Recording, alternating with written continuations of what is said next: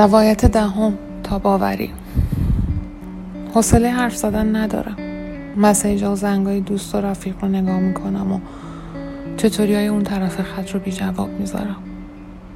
24 ساعته که تو هپروت گیجی سنگین ترین داروهایی که بدنم به خودش دیده معلقم و تازه میشنوم و می‌بینم که از داروهای من سنگین تر و سختتر هم بوده و تجربه شده.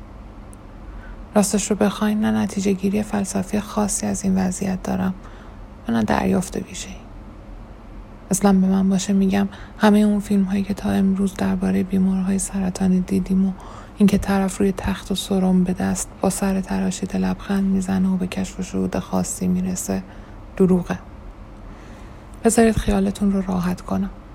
کشف و شهود و لبخند نتیجه گیری های خاص همه برای بعد از گذر از این مرحله است. توی این مرحله هیچی به کمک نمیاد. یا باید شبیه وقت تزریق دارو وسط جماعت از بیماری های شبیه خودت باشی که بدونی تنها نیستی و دردت فهمیده میشه. یا پتو رو بکشی روی سرت و به روی خودت نیاری که آدم های نگران چطور هر از گاهی در اتاقت رو باز می‌کنن و یواشکی به توی کلاف از همه چی نگاه می‌کنن. راه حل میونی وجود نداره. باید صبوری کنی تا بدنت خودش رو درگیر کنه و خودش با کمک داروها از شر سلول های پیر و خسته سرطانی رهاشه باید صبوری کنی به امید دو سه روز بعدتر که میگن حالت بهتر میشه و به زندگی عادی برمیگردی و 20 روز بعد دوباره همین تجربه ها رو تکرار کنی.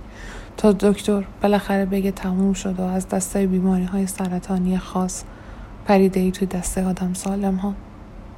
لحظه هیجان انگیزی باید باشه. شاید. می‌دونید گذشتن از بیماری های سخت شبیه بقیه اتفاقهای دیگه زندگی نیست که وقتی به خوبی و خوشی تموم شد هیجان زده کنن منظورم رو اشتباه نگیرید. این نیست که خوشحالی نداره. نه داره.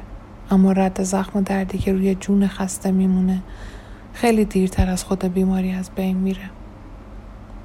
دکتری می‌گفت استرس فیزیکی بیماری رو نباید فراموش کرد. این یعنی بجز این روانی که درگیر درد میشه و تاب آوردن و مبارزه کردن بدنی هم هست که همون استرس استراب رو تجربه می‌کنه و سوای تحمل داروها و جرایی ها شبیه روح و روان آدمی خسته میشه. اینها چیزایی نیست که تا بیماری به سراغت نیاد بخوای بدونی و به سراغش بری. اما بیماری که میاد همه چیز در اون شکل می‌گیره و تازه مسیر همه چیز عوض میشه و باید کجدار و مریض تجربه کنی و بپذیری و بخشی از خودت کنی. شاید اصلا برای همینه که این همه آدم در تمام این سالها با سرطان روبرو بودند و هستند و تجربه هیچ کدومشون شبیه اون دیگری نیست و دریافتاشون هم متفاوته. شاید برای همینه که پزشک وقت تموم شدن سرم بدون توصیه خاصی جز اینکه سعی کن غذا بخوری تو رو میفرسته به خونه و به میزان تاباوری و گذر از پیچ های سخت بیمارش بیشتر امیدوار میمونه تا دارویی که در توی بدن بیماره و قصه تازه برای گفتن داره.